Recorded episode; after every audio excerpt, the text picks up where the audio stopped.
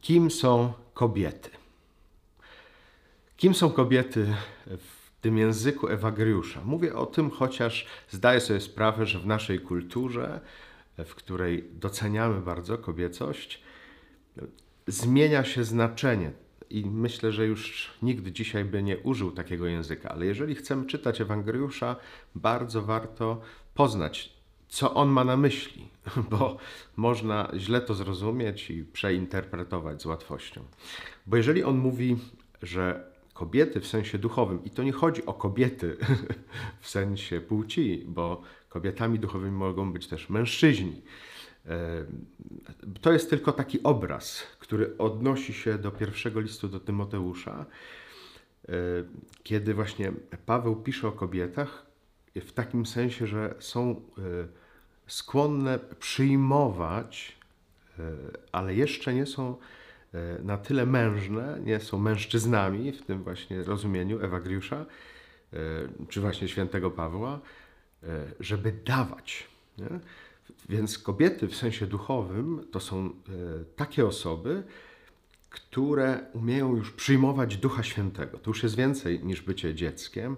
Już umiem przyjmować Ducha Świętego, już umiem e, przyjmować to nasienie, jak on mówi, cnót, ale jeszcze nie umiem tego nasienia przekazywać. E, jeszcze nie umiem dawać Ducha Świętego, jeszcze nie umiem przekazywać życia duchowego.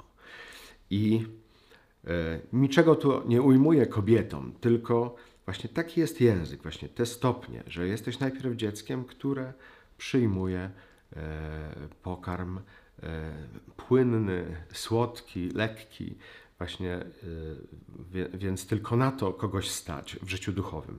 Później kogoś stać, i to nazywa kobietą, na przyjmowanie już Ducha Świętego, przyjmowanie cnót, ale ciągle jeszcze go nie stać na to, żeby być płodnym, żeby dawać, żeby przekazywać Ducha Świętego, żeby e, zapładniać, można też tak powiedzieć, e, innych do wiary.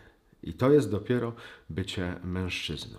Oczywiście za tym stoi wielkie pragnienie i zamysł doskonałości w wierze.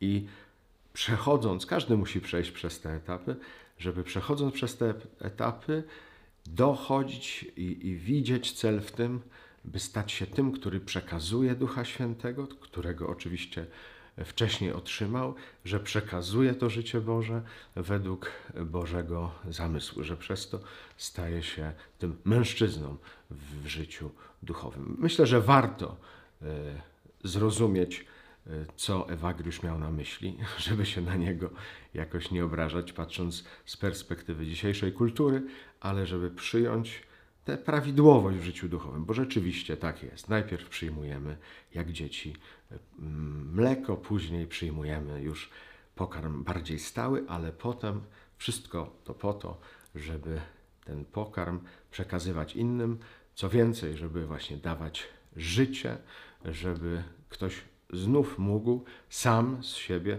pokonywać te etapy, które są e, nam wszystkim właściwe.